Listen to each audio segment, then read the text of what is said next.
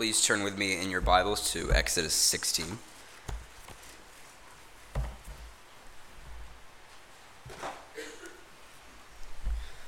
That's Exodus 16. I'll be reading the entire chapter this morning. Again, that is Exodus 16. Uh, if you're using your Pew Bible, that'll be on page 58. Again, Exodus 16, starting at verse 1. They set out from Elim, and all the congregation of the people of Israel came to the wilderness of Sin, which is between Elim and Sinai, on the fifteenth day of the second month after they had departed from the land of Egypt. And the whole congregation of the people of Israel grumbled against Moses and Aaron in the wilderness. And the people of Israel said to them, Would that we had died by the hand of the Lord in the land of Egypt, when we sat by the meat pots and ate bread to the full. For you have brought us out into the wilderness to kill his whole assembly with hunger.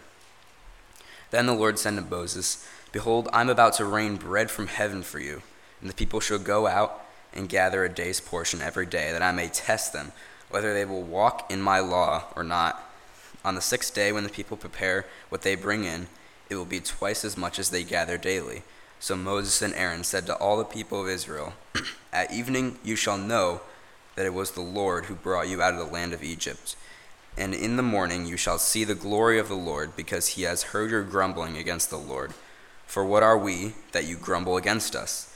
And Moses said, when the Lord gives you in the evening meat to eat, and in the morning bread to the full, because the Lord has heard your grumbling, that you grumble against him. What are we? Your grumbling is not against us, but against the Lord. Then Moses said to Aaron, Say to the whole congregation of the people of Israel, Come near before the Lord, for he has heard your grumbling. And as soon as Aaron spoke to the whole congregation of the people of Israel, they looked toward the wilderness. And behold, the glory of the Lord appeared in the cloud. And the Lord said to Moses, I have heard the grumbling of the people of Israel. Say to them, At twilight you shall eat meat, and in the morning you, you shall be filled with bread. Then you shall know that I am the Lord your God. In the evening, quail came up and covered the camp, and in the morning dew lay around the camp. And when the dew had gone up, there was on the face of the wilderness a fine flake like thing, fine as frost on the ground. When the people of Israel saw it, they said to one another, What is it? for they did not know what it was. And Moses said to them, It is the bread that the Lord has given you to eat. This is what the Lord has commanded. Gather of it, each one of you, as much as he can eat. You shall each take an omer, according to the number of persons that each of you has in his tent. And the people of Israel did so. They gathered some more, some less. Uh, but when they had measured it with an omer, whoever gathered much had nothing left over, and whoever gathered little had no lack. Each of them gathered as much as he could eat. And Moses said to them, Let no one leave any of it over till the morning. But they did not listen to Moses. Some left part of it till the morning, and the bred worms and stank. And Moses was angry with them. Morning by morning they gathered it, each as much as he could eat. But when the sun grew hot, it melted. On the sixth day they gathered twice as much bread, two omers each. And when the leaders of the congregation came and told Moses, he said to them, This is what the Lord has commanded. Tomorrow is a day of solemn rest, a holy Sabbath to the Lord. Bake what you will bake, and boil what you will boil, and all that is left over lay aside to be kept till the morning. So they laid it aside till the morning, as Moses commanded them, and it did not stink, and there were no worms in it. Moses said, Eat it today, for today is a Sabbath to the Lord.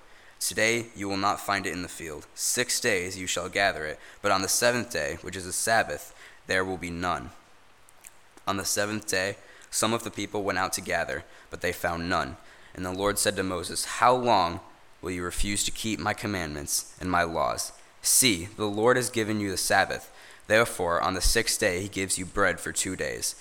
Remain each of you in his place. Let no one go out of his place on the seventh day. So the people rested on the seventh day. Now the house of Israel called its name manna, and it was like coriander seed, white, and the taste of it was wafers made with honey. Moses said, This is what the Lord has commanded. Let an omer of it be kept throughout your generations, so that they may see the bread with which I fed you in the wilderness, when I brought you out of the land of Egypt. And Moses said to Aaron, Take a jar and put an omer of manna in it and place it before the Lord to keep it throughout your generations. As the Lord commanded Moses, so Aaron placed it before the testimony to be kept. The people of Israel ate the manna forty years, till they came to a habitable land. They ate the manna till they came to the border of the land of Canaan. An omer is the tenth part of an ephah. This is the word of the Lord. Good morning. My name is uh, Dave Theobald. I'm one of the pastors here, along with Matt at Grace Baptist Church, and I want to just extend a warm welcome to you if you're visiting here today. We're so glad to have you. Benvindo, if uh, you're here visiting, and also uh, it's great to see some friends that haven't been able to be here in a while that have returned. So, especially uh, great to see Dave and Sherry. Well, welcome home. Um, and obviously, my heart is also full because my parents are in town visiting and it's always great to have them. I know uh, when my parents do visit, you typically uh, like to hear from my dad, and I'm sure you would prefer to hear from him today. But my mom wanted to hear from me today, and my mom wins. uh, 25 years ago, there was a television show called Kids Say the Darndest Things. And it was produced by Art Linkletter, who many of you will know. Uh, that was the man that popularized the whole idea of having conversations with precocious little kids uh, to get their unique takes on various topics. And I really enjoyed watching that show as a young adult, but then I got married and then I had two kids. And so for the last 15 years or so, it's like my wife and I are producing the live performance of that show. Um, our, our boys have said some pretty hilarious things. So much so that we started writing it all down in a little notebook for the sake of posterity. And uh, we figure at least, at the very least, it'll be some good uh, wedding reception material. Um, but it, as it turns out, it's pretty decent sermon material too. Uh, in my opinion, some of the funniest things that kids say are, are words and expressions that they've misheard or they've misunderstood and then repeated though I like those, but I also really enjoy the kind of novel workarounds that you're that are necessary when a, a little boy has, you know, a, a limited vocabulary, shall we say. So take take Job for example, my oldest son. Um, when he wanted to reference something that happened yesterday, but in the night, he would say yesterday night. He didn't he didn't know yet about that you could say last night. And uh, we thought that was pretty funny. Also, Job always mixed up his L's and his Y's. So, for example, when he would see people selling stuff out in front of their house, he would say, Yuk, a lard sale. he, he said that yesterday. And uh, often, what happens with these things is when you think about it for a second, after you stop laughing, you think, actually, that's pretty good. I mean, that's a pretty appropriate thing to call it lard sale uh, because people are trying to get rid of all of their extraneous junk. That's a pretty good term. Um, but the bulk of this, though, is from Jonathan, our youngest son. Um, like, uh, like here, for example, so the year is 2020. Johnny's trying to learn the name of the, the Kranz boy that's been coming to our church, Matthias. But it's also a pandemic year. He's getting he's hearing lots of stuff. He's getting very mixed up. So he says that this new boy, he's explaining who he was talking to that day. He said, "You know, McVirus." and that was the same year as hybrid learning. So uh, our boys would spend, you know, part of the week learning at school, and then the second half of the week learning at home. Or, as our kindergarten put it, uppercase school and lowercase school. Uh, I like that. And then it was probably getting near dinner time one day when we heard a young Johnny say, My tummy's grumbling and again, this this always happens. You you burst out laughing, and then your first your next instinct is to correct him. You want to say, uh, "No, Jonathan, it's my stomach is rumbling," or growling. Either one. You could you could pick one. But then, just as soon as you're about to correct them, the thought hits you, and you think, no, you know what? That's actually a pretty good. I, I actually like that one better. My tummy is grumbling when, when it's hungry. Um, pretty accurate way to describe what's going on. So, you have my youngest son, Jonathan, to thank for the title of the sermon today Grumbling Tummies.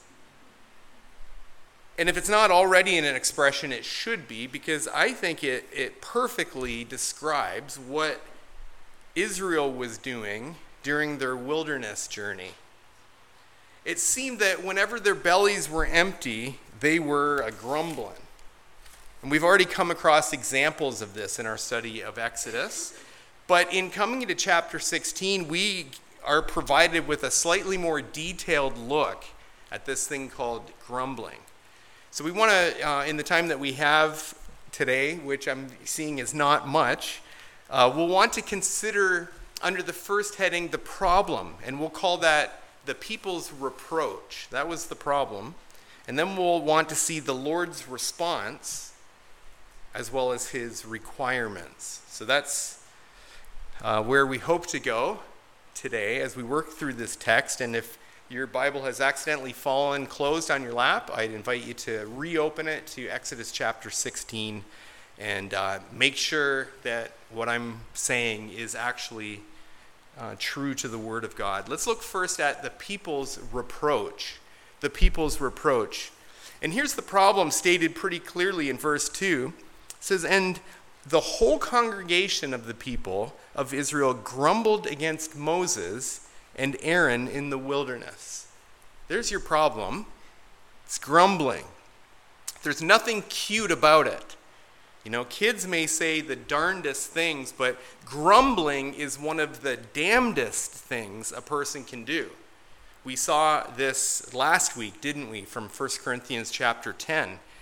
Um, in that chapter, as we saw, the Apostle Paul was listing all kinds of sins that might uh, detract you and derail you in the Christian life and lead to your disqualification. And there were some, what we would call big sins, like idolatry and sexual immorality. But then, right, right afterwards, he lists grumbling. It's almost like it's in the same category as big sins. And Paul's point was that if you indulged this grumbling, complaining, bitter spirit, over the long haul, unrepentantly, that could lead to disqualification and destruction. And uh, Paul expertly used the Exodus example to uh, help us to understand these things. Well, speaking of the Exodus example, we also learned last week, didn't we, that, that we that they are we. We are they. Uh, that, that Paul's point was that there is no real fundamental difference between us and the people of Israel of old. And their sins have been recorded for our sakes so that we uh, might not sin and disobey as they did.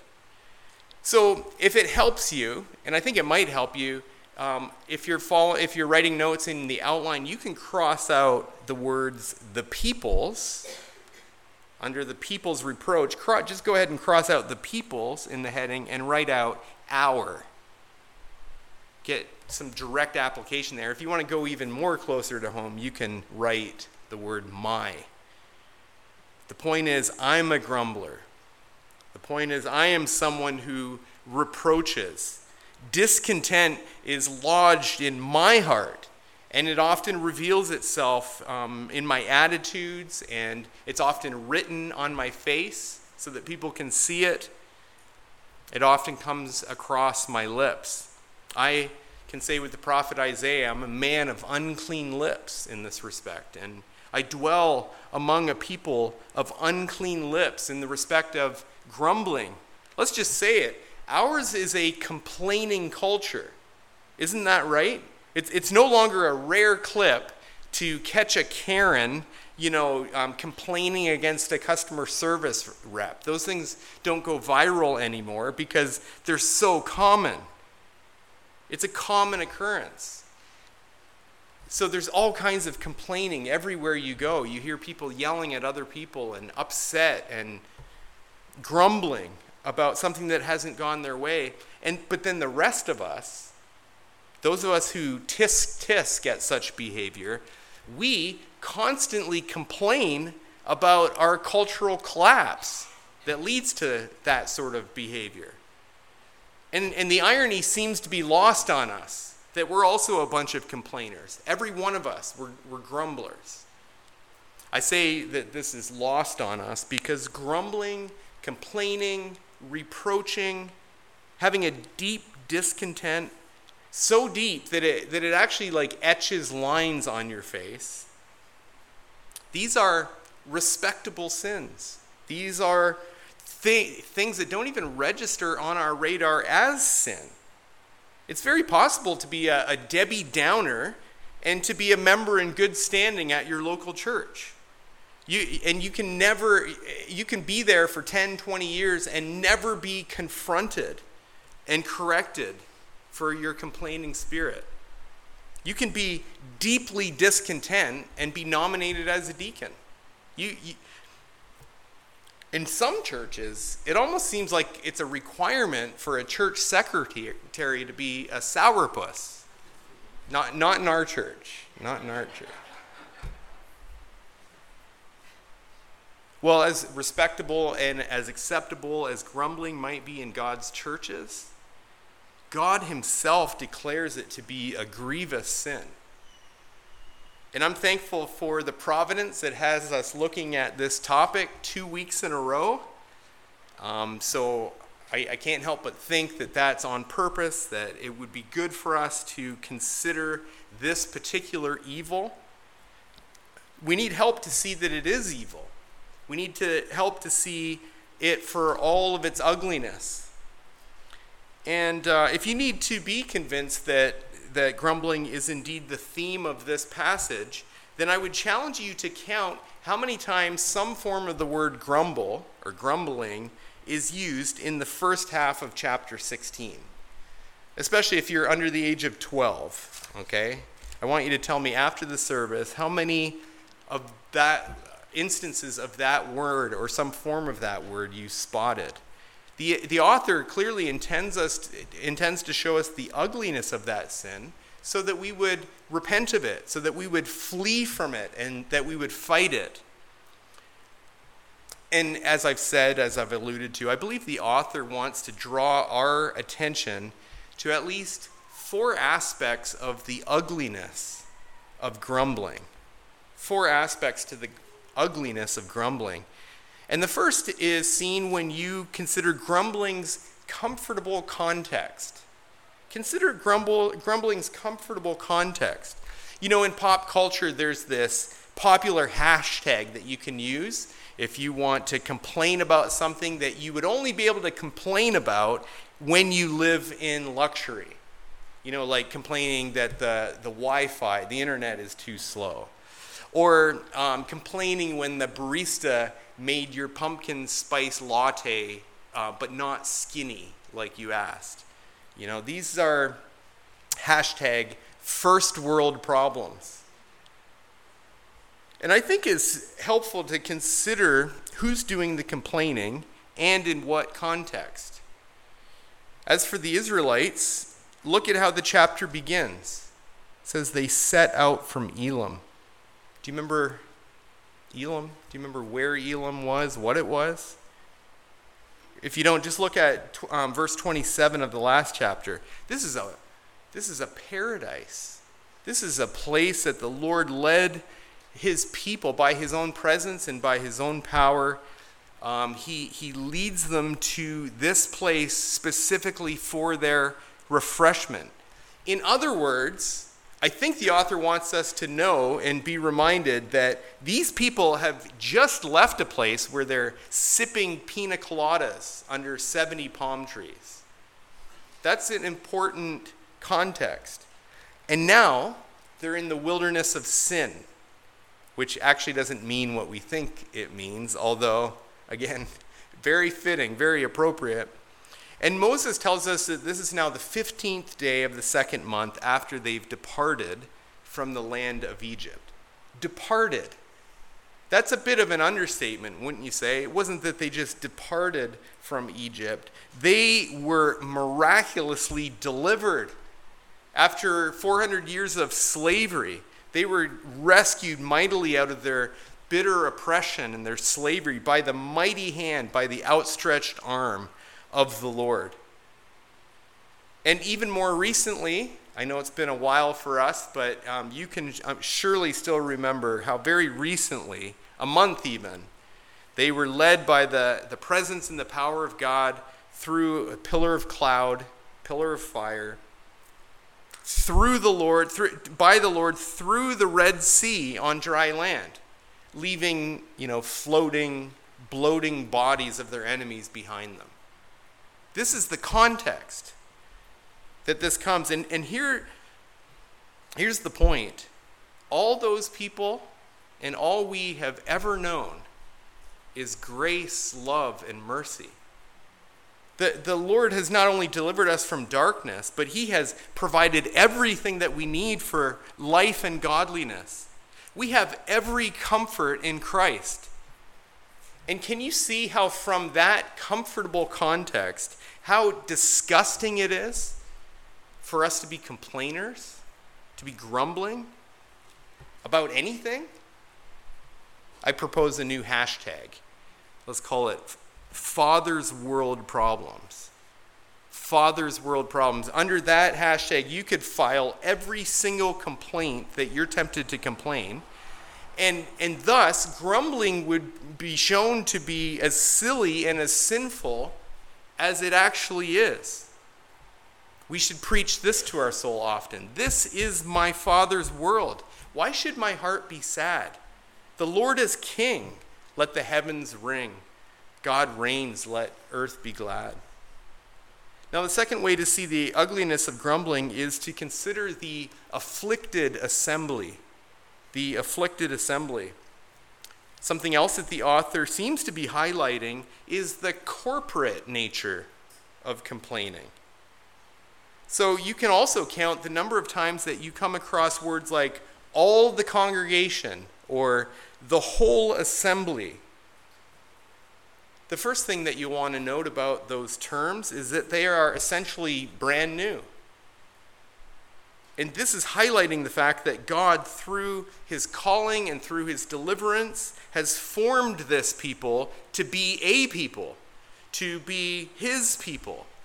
And that's their new identity now. The author's now calling them by their new identity. They're in a, a, congregation, they're an assembly, they're the people of God, a people for his own possession, a people formed for the explicit purpose of declaring his excellencies.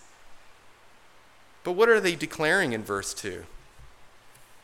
And the whole congregation of the people of Israel grumbled against Moses and Aaron in the wilderness. Think about what has to happen for everyone to be on the same page about something. I think this shows us the what we might call the viral nature of grumbling. It's a sort of McVirus, complaining. Now they say that there's an uptick in COVID right now. Well, that's nothing, I submit to you, compared to the contagion of complaining. Have you noticed that when you're hanging around people that are cynical and bitter and constantly grumbling, have you noticed how quickly that rubs off on you?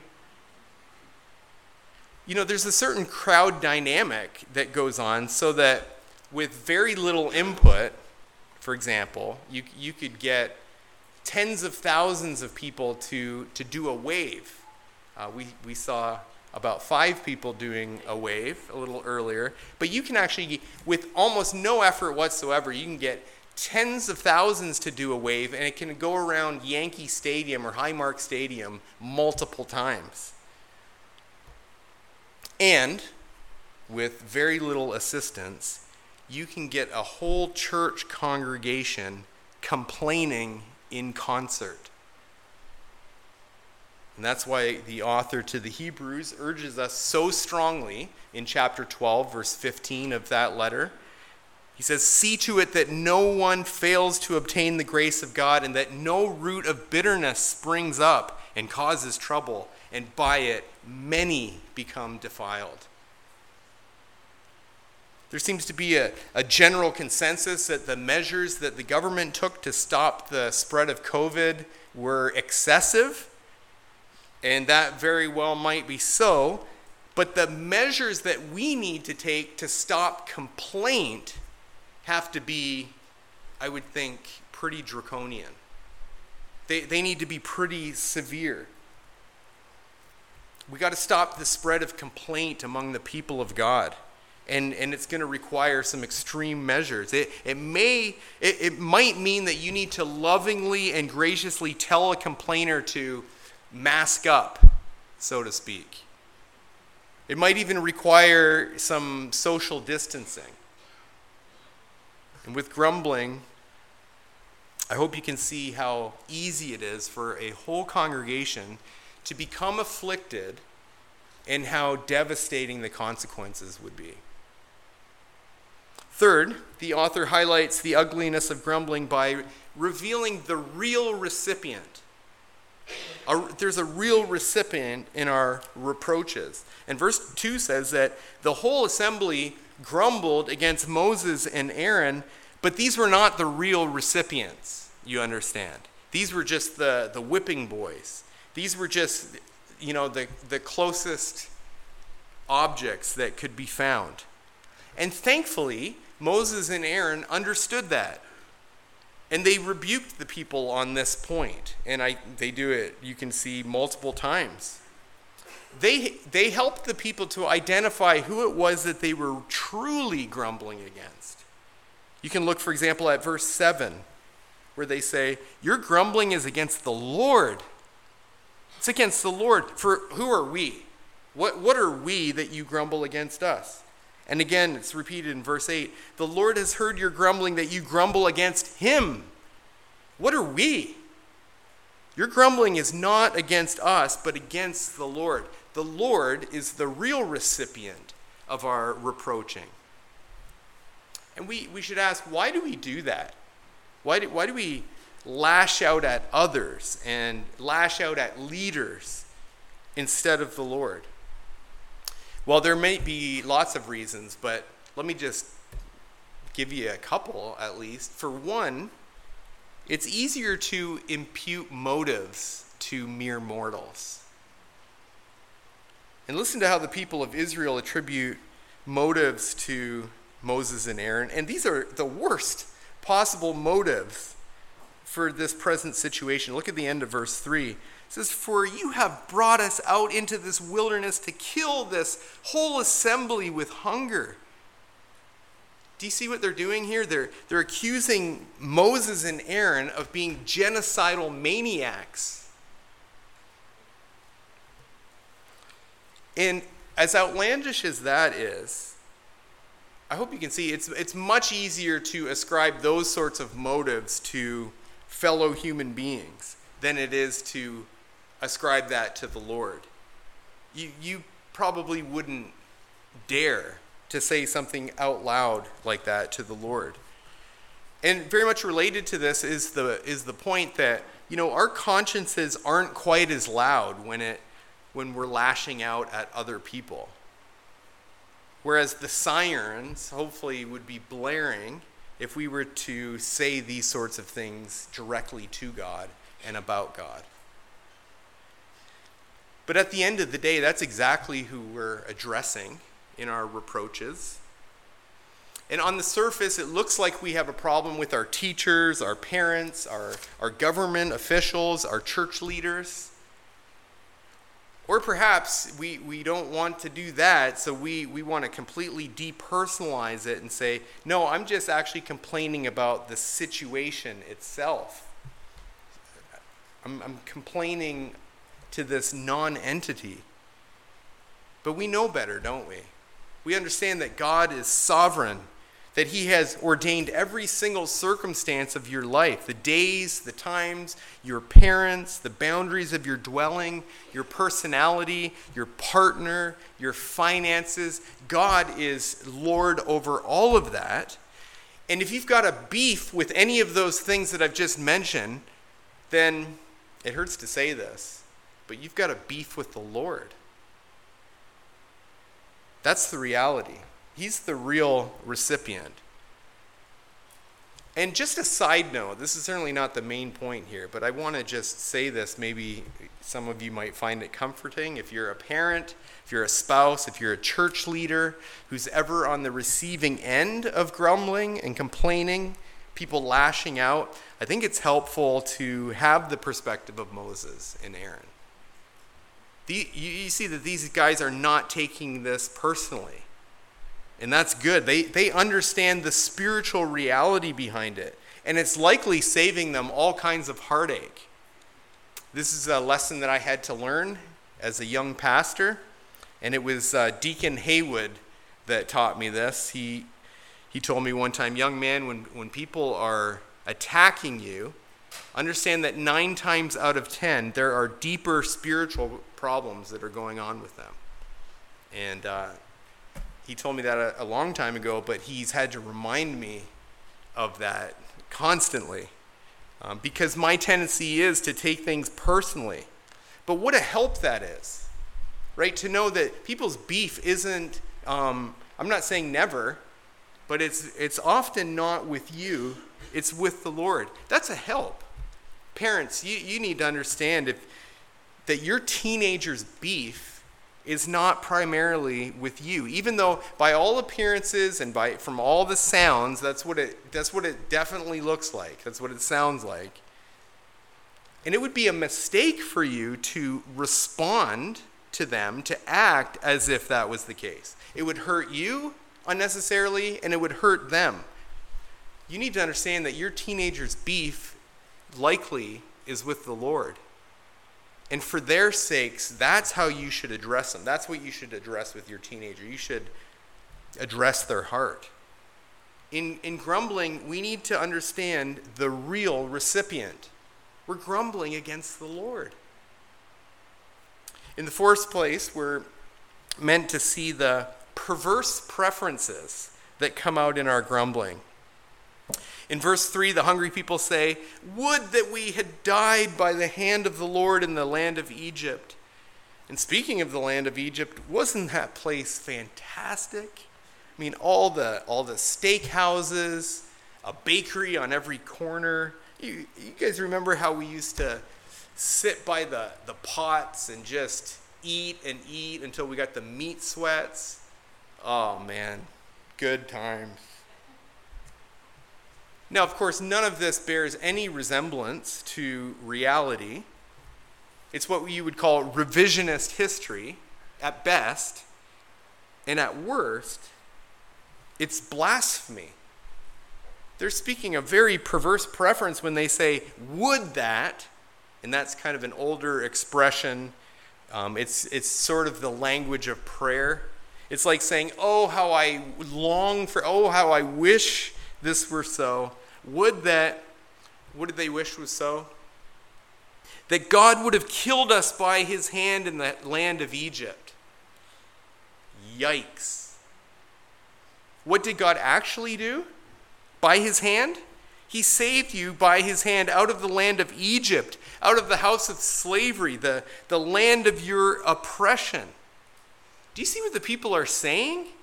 It's insane. They, they would prefer extinction to salvation.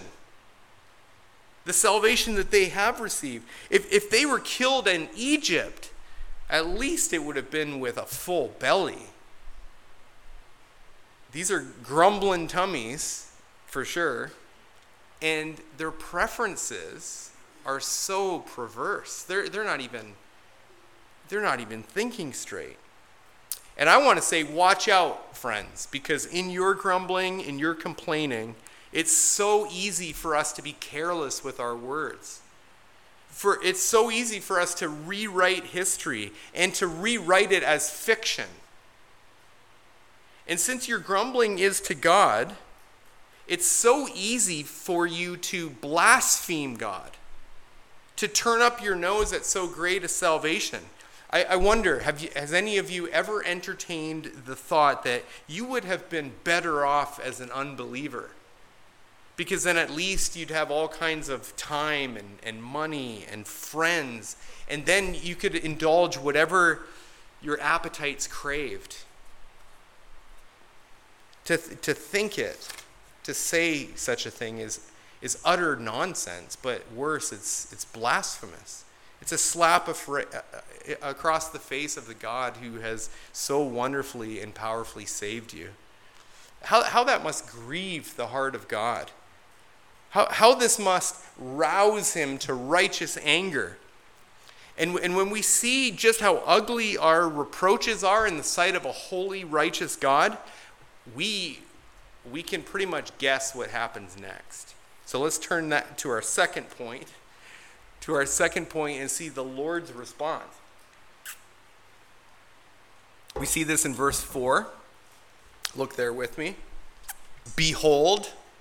Okay, that, that's a word that you come across often in Scripture, and uh, you'll always want to pay special attention when you come across it because it means something like, you know, check this out mixed with a little bit of buckle up.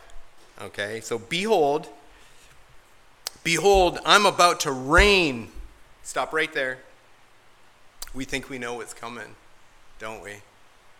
Because uh, we, we've now understood the ugliness of this sin, and we've read and studied the book of Genesis, and this is starting to sound positively Noahic right? It's isn't this what we saw in the face of human sin back in Genesis chapter 6 that the Lord rained down actual rain on that generation 40 days and 40 nights and destroyed everyone, all of them but 8 in that deluge. And doesn't it also sound a bit like Sodom? that's a that's a region, that's a city, uh, an area that was just notorious for its let's call them perverse preferences. And we know how the Lord responded to them at that time. He rained down, this time, fire and burning sulfur, and he wiped them off of the face of the earth.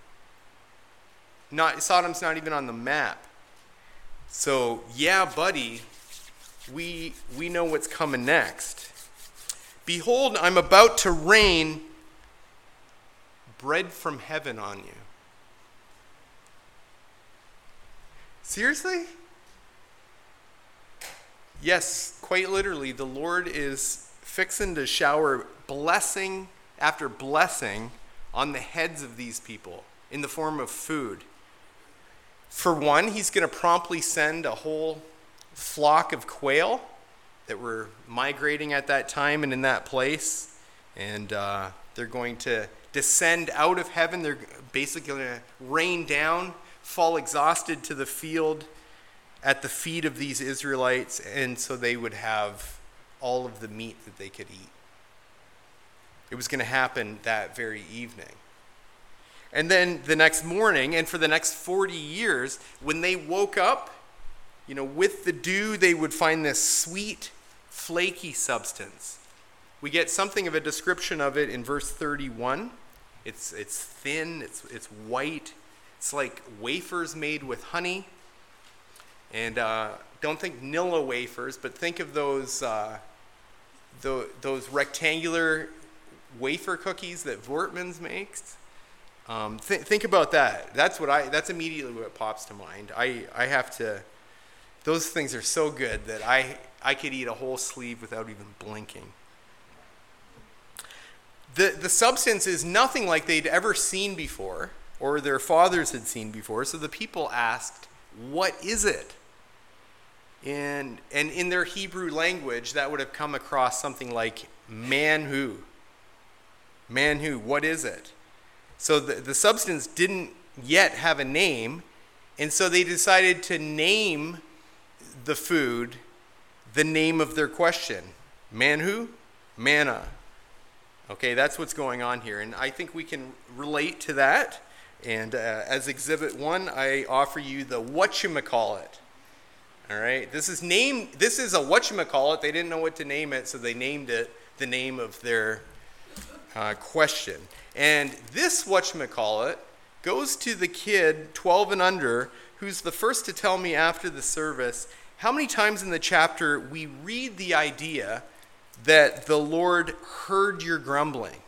Whether it's directly that the Lord heard your grumbling or it's the Lord speaking saying, I have heard your grumbling. You tell me how many times that's in the passage, and if you're the first, you can have this what you call it, this manna. So here's all, how all of this fits together. The people grumble against the Lord. The Lord hears their grumbling and responds by raining down meat and bread on them. And you please don't misunderstand this point.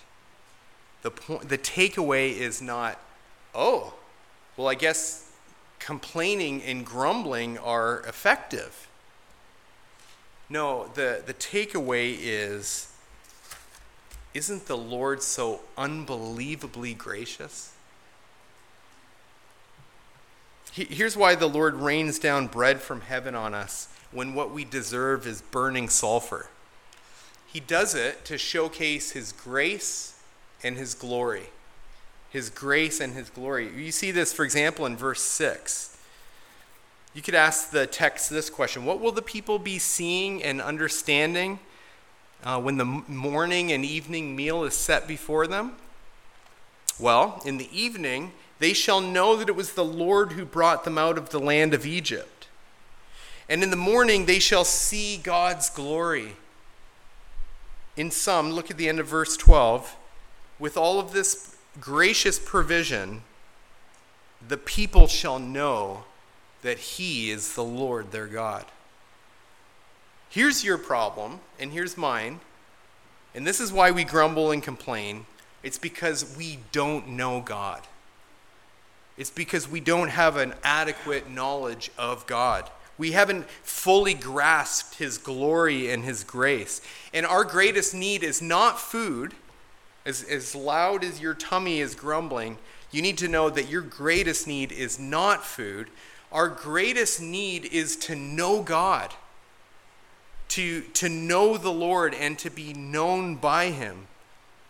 It's only when we can see ourselves for who we truly are, and then see Him for who He truly is, it's only then can we begin to grasp His glory and His grace. And it's only then that we can learn to trust Him, to understand that He is good, that He's not interested in, in messing up our lives, He's interested in our holiness as much as He's and even more than he's interested in our wholeness, our hunger. It's the knowledge of God, I'm proposing, that can shut us up, if I can say that, and make us still. Be still and know that I am God. And instead of raining down fire and burning sulfur from heaven, which is what we deserve, Let's admit that. It's what we deserve. Instead of that, He gives us what we need. And what here's what we especially need we need a Savior. And this is what He rains down on us from heaven. He gives us His very Son. And that Son lived a, a life never complaining, never grumbling. And then He went to the cross to, to die. Not for His sins, He had no sins. He died in the place of sinners, in my place, for all of my complaining and all of my grumbling. And at Calvary, that's where we see the most beautiful display of God's grace and God's glory. It's in the provision of his Son, the Lord Jesus Christ, who, by the way, Jesus, with very strong allusions to our passage today, Jesus declares himself in John chapter 6 to be the true bread who comes down from heaven. And the promise is that whoever comes to Christ and, and feeds on him, so to speak, will never hunger or thirst again. This is talking about your deepest need, not your superficial hunger or thirst. It's talking about the fact that you need, all of us need to be satisfied in this area of having our sins forgiven and having the hope of eternal life. And so the invitation, Jesus says that as an invitation come unto me. I'm the bread that comes from heaven. And so I extend that invitation to you. Come, come one, come all, and feast on this Savior. And if you would like to have someone help you and pray with you and show you the, the beauty of Christ, then I'd invite you to come up to this front pew at the end of the service. And there's going to be some folks there that would love to show you Jesus. That's going to be in just a few minutes. In the meantime, I want you to hang with me while I show you, thirdly and finally, the Lord's requirements. The Lord's requirements. And this will have to be very quick. Okay, you can see that there's a lot of details here that we don't have enough time to dig into. But if you'll just let me give you kind of three big takeaways about what the Lord requires. They say there's no such thing as a free lunch.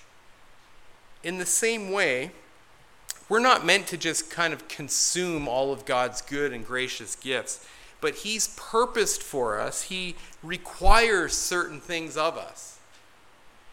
And these are things that by His grace and by His Spirit, He is actively producing in us, we who are His children, who are in Christ. And so let me just briefly mention three. And again, I do mean briefly.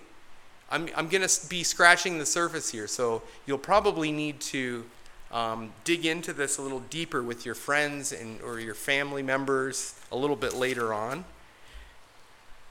Let's just ask this in the first place. What does the Lord require? He requires dependence. Dependence. In Deuteronomy 8, the chapter that Glenn read for us earlier, Moses gives further commentary into what was going on here in Exodus 16.